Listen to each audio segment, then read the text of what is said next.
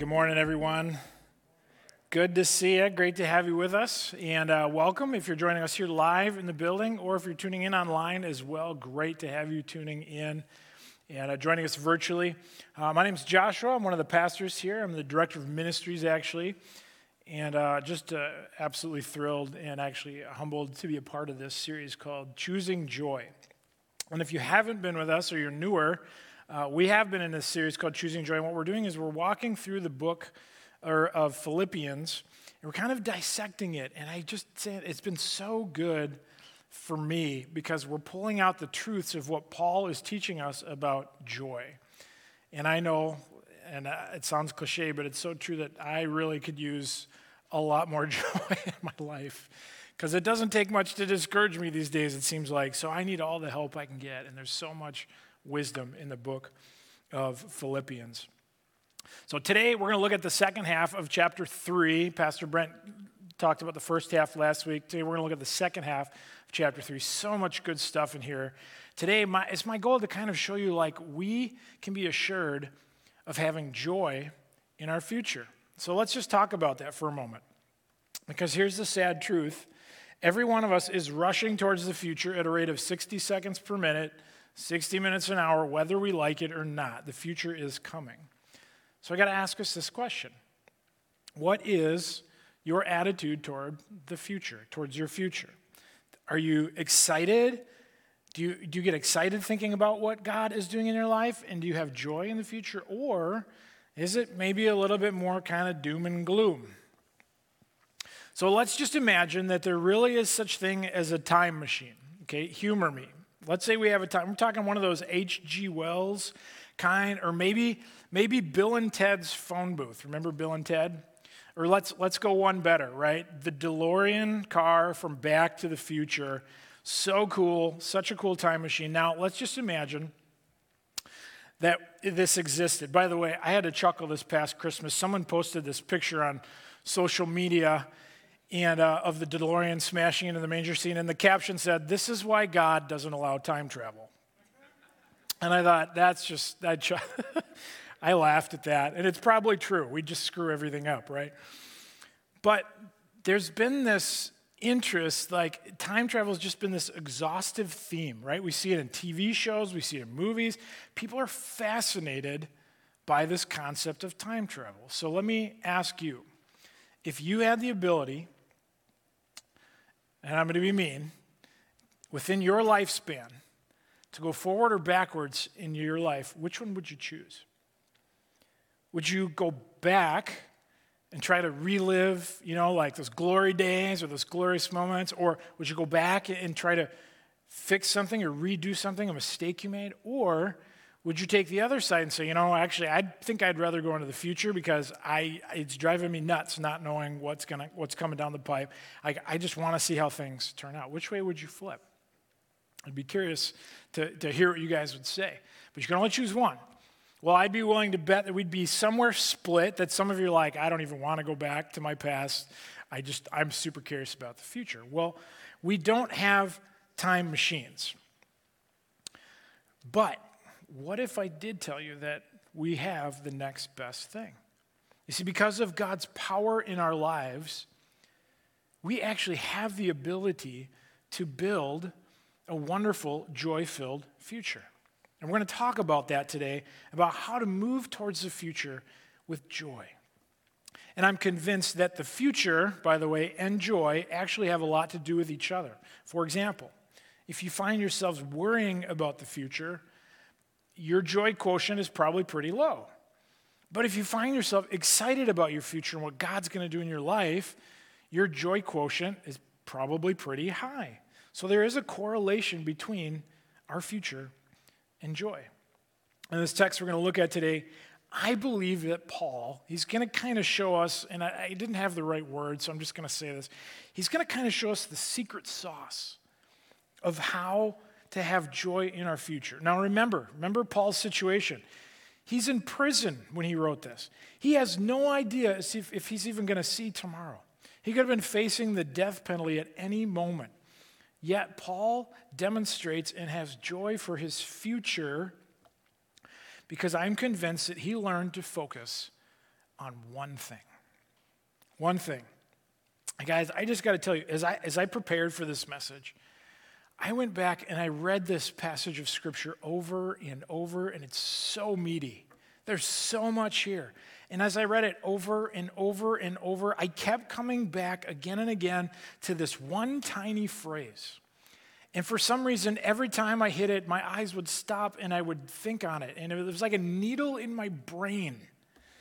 Like I didn't want to think about it anymore, but I kept pausing on this. And here's the phrase that he says that grabbed my attention again and again. Here's what he says in verse 13 Brothers and sisters, I do not consider myself yet to have taken hold of it. But one thing I do. But one thing I do. Notice that Paul, he's going to lay out one goal.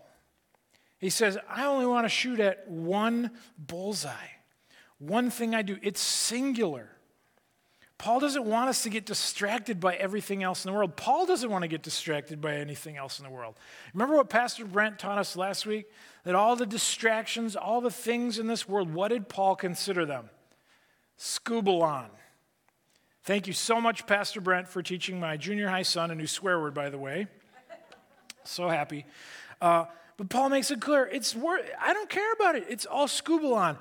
He makes it clear to have joy, I'm going to focus on this one thing. So this got me thinking, what is that one thing? Rewind to verse 12, and I want to show you this. This just gripped me this week. Here's what he says in verse 12. He says, Not that I've already obtained all this or have already arrived at my goal, but I press on to take hold of that for which Christ Jesus took hold of me. I want to say that phrase again. I want to take hold of that for which Christ Jesus took hold of me. Friends, do you know what Jesus Christ grabbed a hold of Paul with? Do you know what he grabbed a hold of you with? It was love. Love. Pure, perfect, unconditional love. I heard a theologian put it this way, friends. He said, It wasn't the nails that held Jesus on the cross, it was love. Love for you. So when Paul says, Man, I want to take hold of the same thing that Jesus has already grabbed a hold of him with, it was love. I'm so convinced of this. This is the secret sauce. This is the one thing that we should strive to do every day. But one thing I do. But one thing I do. This is the bullseye we aim at if we want joy in our future.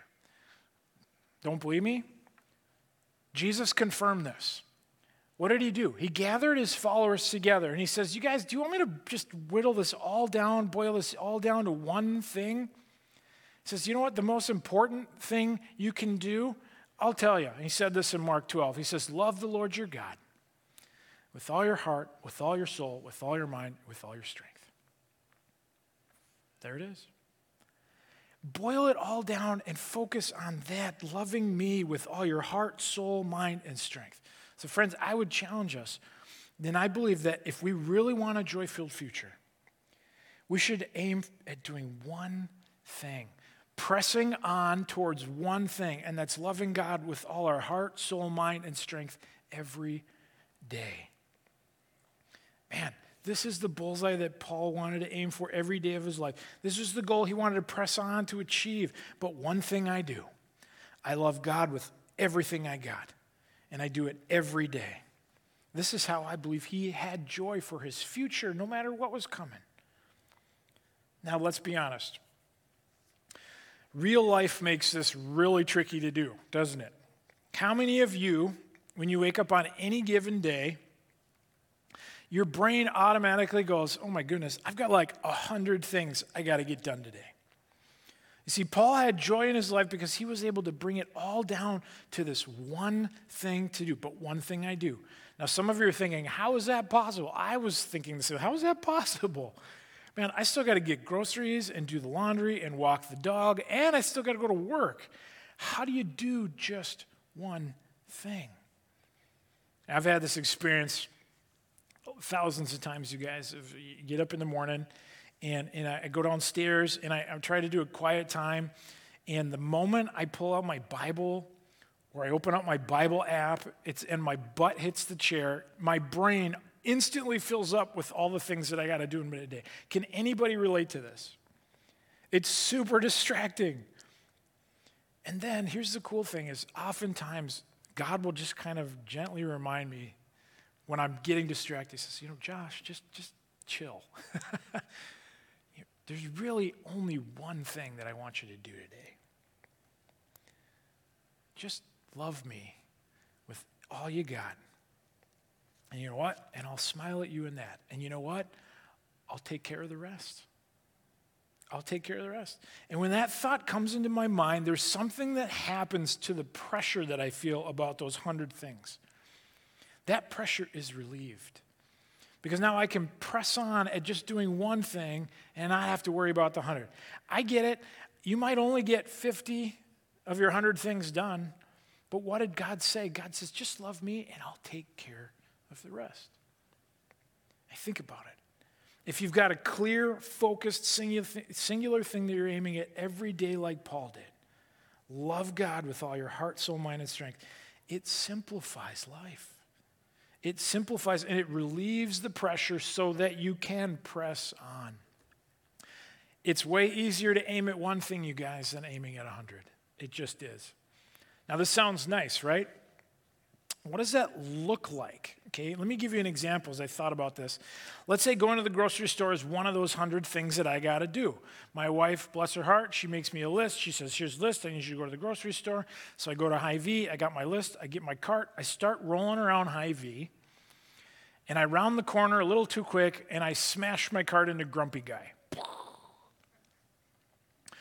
And I, I, like, oh, I feel really bad, so I try to make a quick joke. I'm like, oh, hey, I didn't know it was bumper cart day. Okay, that wasn't funny. But, anyways, so, and Grumpy Guy, instead of chuckling, he just kind of glares at me and he says, Get out of my way, you little fart. Now, I've got a choice in that moment. Here's what I'd probably, my flesh would want to do. It'd be like, Well, same to you, jerk. And I would just walk off. Now, let me ask you this question Is that response loving God with all my heart, with all my soul, with all my mind, and all my strength? No. I missed the bullseye. But you can say, okay, let me take it a step further because I could be polite in, with my actions. I could be like, I'm so sorry, sir. And I could walk, I could go on my way and be polite to the guy. But I, here's what I could do in my head because I know you do this. In your head, here's where my brain goes God, I hope as that guy's pushing his cart out to, the, to his car that another car goes by and hits his cart and sends his groceries flying everywhere. That would be awesome. Now, let me ask you with that thought, did I love God with all my heart, with all my soul, with all my mind, and all my strength? No, I didn't. So what do I do? I bring that into alignment and I say, I walk away from grumpy guy and I say, God, I, I don't know what's going on in this poor guy's life. And he, maybe there's some pain there. Maybe he's having a bad day. But God, I just, I just want to pray for him and that you would put your hand on his life. Some, just reveal yourself to him. Is that loving God with everything I got? You bet it is. How do I know that that was fulfilling loving God with everything? Because Jesus actually told me so. What did he say in Matthew 25? He said this He said, I assure you, whatever you did for one of the least of these brothers of mine, you did for me. So, what does Paul say? This one thing I do. It's clear, it's focused, it's singular, it's what we should strive for, it's what we should press on for every day. And I know that's not as simple as it sounds. I know life is tough. So here's the cool thing Paul actually shares some other things in this passage to be aware of to help us strive towards doing that one thing. Let me show you four things that Paul's going to flesh out in the rest of this passage to help us bring into alignment, to press on towards loving God with everything we got. Four things. The first one is this he actually encourages us be a little discontent with yourself. Be discontent with yourself. Here's what he says about himself. He says, I don't mean to say that I've already achieved these things or that I've already reached perfection. He knew he wasn't perfect. But I press on. No, dear brothers and sisters, I have not achieved this. Friends, Paul realized he was not perfect. He knew he had not arrived. He knew there were still things that he had to work on. But he also was not content to stay put. He writes, I haven't achieved this, I haven't become perfect, but I'm going to keep pressing on. I don't want to stay put. What he's talking about here is this kind of this holy dissatisfaction with his life. He desired to grow and change and mature and be better, and that's a good thing. To mature, to be better. Why is this important? Because God cares way more about your holiness than your happiness. God wants to make you better. He saves you, but He doesn't leave you there, you guys. He wants to work out perfecting you because He knows that's going to bring more joy to your future. Here's, here's the image that I have, and I love this picture. Have you guys ever seen molten gold?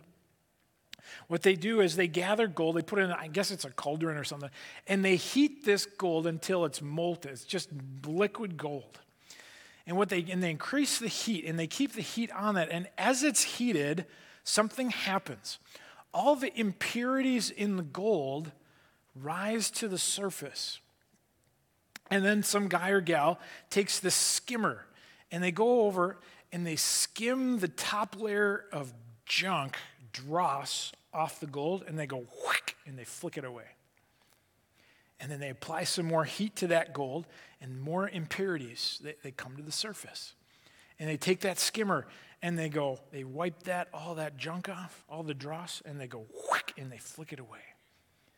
And they're working on making that gold as pure and perfect as possible. That's what it's like. Sometimes things, hard things in life happen, you guys. It can be big things, it can be little things, but they happen nonetheless. These are the moments for us to grow and what? Press on, like Paul says. James was another author in the Bible. He was a brother of Jesus. He wrote, James understood this. Here's what he said. Look what he says. Brothers and sisters, when troubles of any kind come your way, consider it an opportunity for great what? Joy. There it is again. It's an opportunity for joy. For you know that when your faith is tested, your endurance has a chance to grow. So let it grow. Don't even sing. Some of you caught that joke, some of you didn't. So let it grow. For when your endurance is fully developed, you'll be perfect and complete, needing nothing. Paul realized and understood this concept too that hardship and troubles are what create the environment for growth. Let me just come back to my point here for a second. My point of being a little discontent with yourself. Notice that I did not say be discontent with your circumstances. I'm not talking about being content with our circumstances. I'm talking about being content with ourselves. We should have a little bit of discontentment with ourselves. The moment we get comfortable, the moment we think we've got it all figured out and that we've arrived, that's dangerous. You see, the Bible actually teaches us to be content with our circumstances and know that the circumstances that God places us in are there to create some discontentment with ourselves. So, why? So we'll grow. But you know what we do? Oftentimes we get those flipped. We reverse those, don't we? We're content with where we're at, and we pray and ask God to change our circumstances, don't we? God says, You can't change your circumstances, but you can change and grow yourself. Let me just say a word about grace here because, you know, this, this idea of discrimination. I'm one of these people, and maybe you're one of these people who can be really good at beating yourself up. I'm a pro at this. It's so easy for me to strap on the boxing gloves when I screw up and just go to town on myself. I can give myself a mean right hook. I can. Oh, Josh, you blew it again. You're an idiot. You screwed up. What do I want to do? I'm just, I'm going to beat myself up so I don't even get up anymore. Friends, that is not what God has for your life. And I actually would encourage you that in those moments when you make a mistake, show yourself some grace. Anytime that you make a mistake and you feel like you're worthless, like you're no good, I'm telling you, those are not messages from God. Those are messages from the enemy. Why? Because he wants you to stay down. He doesn't want you to get back up, but that's not God. God will come alongside you and he says, No, uh, you screwed up, yeah, but come on, take my arm, get back up. Let's press on. Show yourself some grace because I'm showing you grace. Now let's move forward. It's okay to be a little discontent with yourself, but it's not okay to beat ourselves up. The second thing we need to work on, you guys, to make sure we're, we're, we're, striving and aiming at that one thing is we have to let go of past griefs, guilt, and glories. This is what Paul said in verse 13. He said, Forgetting what is behind and straining toward what is ahead, I press on. Forgetting what is behind and straining toward what is ahead, I press on. Have you guys ever found yourselves thinking about the past? past mistakes, past guilts, past regrets. Have you ever said to yourself, man, I really do wish I could go back in time with the DeLorean time machine and do that over again? I, I do this all the time. I have all these memories, all these things that I replay in my head.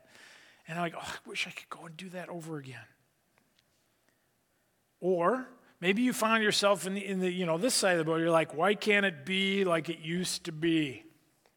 Why can't we go back to the good old days? Friends, we can't go back. We just can't. But Paul says this I forget what lies behind. How do you do that? What does that look like, Paul? I forget what's behind me. How do you forget what lies behind? Especially if it's some sin that someone's committed against you, some forgiveness that needs to be given. How do you do that? Well, I find that we have the most difficulty forgetting the negative things that happened in our lives, don't we? So, how do we forget? I mean, these brains that we have, they are capable of cataloging countless memories every second for up to 90 years. So, how do you just forget that? When I talk about forgetting, I think the most, most of the time, I know that what comes to our minds is some forgiveness that needs to be given. And I've found that in our own human strength, it's impossible. It's impossible to forget and forgive. That is where I need God's power and love the most. But I also believe this you break the power of the past by living for God's future and what He has for you.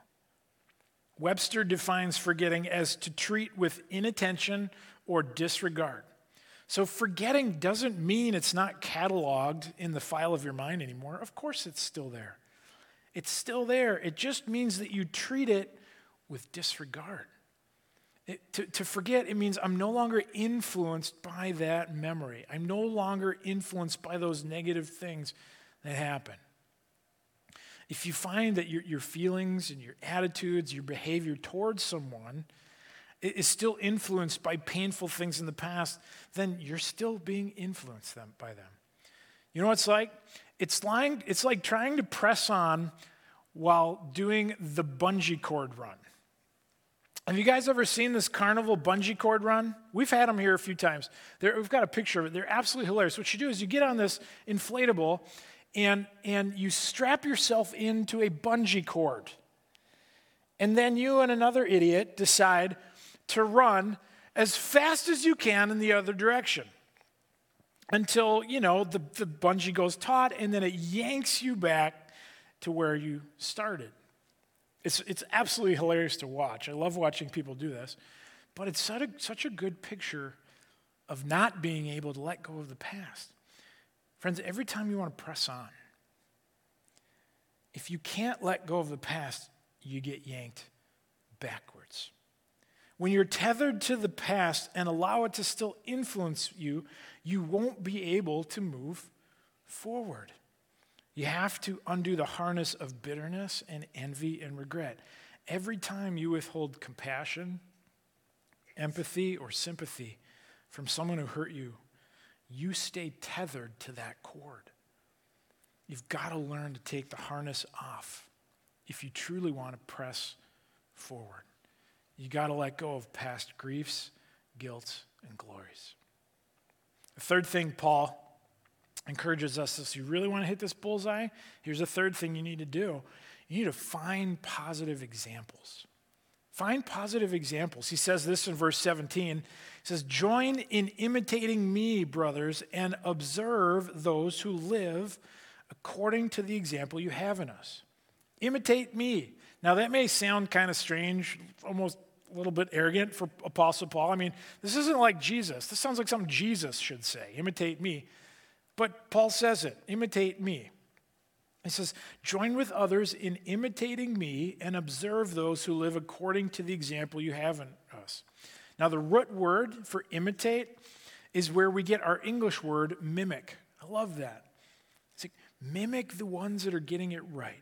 He also says, observe those who live according to the example you have in us. That's the Greek word, observe, scopos, observe. We get from that word to scope out something microscope, telescope. That's what we get. He says, really scope out those people who are living a godly life, who are loving God with all their heart, soul, mind, and strength, and watch them. Put the telescope on them, put them under the microscope. Really see how they're living and imitate their lives because that's the way to live if you want to have joy in your future. He's teaching us some really important principles about human examples and imitation.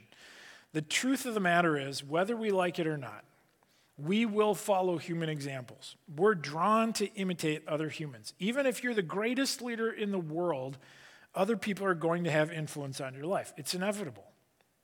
So Paul's saying, let's at least try to imitate the good examples and not the bad. Watch and learn from the ones, scope them out. Find the ones who are seeking to love God with all their heart, soul, mind, and strength. Now, now let me remind you of this. Any human example is going to fail you someday. They just are. Even the Apostle Paul wasn't perfect. So when you imitate, when you learn to observe and, and pick up good habits from people who are loving God, we need to be very careful never to worship that human example. Do you know why? Because if you worship that example, then when they fall, you're going to fall with them. We need to imitate the good things, but not worship them. Why is this so important to Paul when he says, Follow my example, imitate me? Because he knew the power of examples and he knew how many bad examples there were out there. Friends, Philippi was filled with bad examples. In fact, he actually talks about some of those bad examples and it absolutely breaks his heart. He kind of pours his heart out. Here's what he says in verse 18 He says, For as I have often told you before, and now tell you again, even with tears, many live as enemies of the cross of Christ. He says, Their destiny is destruction, their God is their stomach, and their glory is in their shame. Their mind is set on earthly things says this he says i've often told you i'm going to say it again now with tears many live as enemies of the cross of christ. There are people who are enemies of the cross of christ. What paul is saying is that people's conduct the way they live the way they behave it's speaking to those around them that they don't want anything to do with christ. Why because of the challenge it's going to put upon their lives, and they don't really want to change. They don't want to lose, for example, their business that maybe they're getting through dishonest means. I don't know. So Paul says this He says, Their destiny is destruction, their God is their stomach, their glory is in their shame, and their mind is on earthly things. I think he's kind of giving us a list of what not to imitate. And I, I, read some commentaries, I studied these phrases, and, and here's what I think they mean, just really briefly. When he says their destiny is destruction, he says, man, they're, they're going the wrong direction. They're just lost. They're, they're, they're off in right field. And who, why would you want to imitate someone who's going the wrong direction? He says their God is their stomach. That means they've got the wrong priorities, they've got the wrong appetites. He says their God is what they eat, not literally food, but he's saying they pursue earthly or material pleasures and they just get, get, and none of it is ever going to satisfy. He says, don't, don't be like that. Don't follow that example. He says their glory is in their shame. These are people, and they've just, they've got the wrong values. And isn't that true in our society today? There's a lot of that, right? Some people, they glory and they're proud of things that they should actually be ashamed of. And Paul says, don't imitate that. He says their mind is on earthly things. These are the people, they've just, they've got the wrong focus. They're just distracted. He says, don't, don't imitate that. Paul's saying, since there's so many people out there moving the wrong direction, find the ones moving in the right direction and imitate them. We know they're not perfect. Yes, they're going to stumble and fall just like you and me, but find somebody who's moving the right direction. Get alongside of them. See what they're doing. Imitate them. Scope them out. And by doing this, you will avoid imitating the plethora of negative examples available today. That's what Paul's encouraging us to do. My last point Paul says this You really want to aim at the bullseye? Remember your true citizenship. Don't forget who you belong to. He says this in verse 20, but our citizenship is in heaven, and we eagerly await a Savior from there. Our citizenship is in heaven. Friends, maybe someday we'll meet some of these Philippians. We don't know who they are, but Paul reminds them of one great truth. He says, Remember, your citizenship is in heaven. Now, this is a snapshot. This is a picture that the Philippians could totally understand when he said this. See, let me give you a real quick history. Philippi was a Roman colony. You see, here and there at strategic military centers, the Romans established their colonies. And in such places, the citizens were mostly soldiers who had served their time 21 years and had been rewarded with full citizenship. And the great characteristic of all these colonies, like Philippi, was that wherever they were, they remained fragments of Rome. That means Roman style clothes were worn, Roman magistrates governed, Latin was spoken, Roman justice was administered, and Roman morals were observed. Friends, even in the most remote regions, they were unshakably Roman. Paul is saying to the Philippians just as the Roman colonists never forget that they belong to Rome, you must never forget that you are citizens of heaven and your conduct should match your citizenship.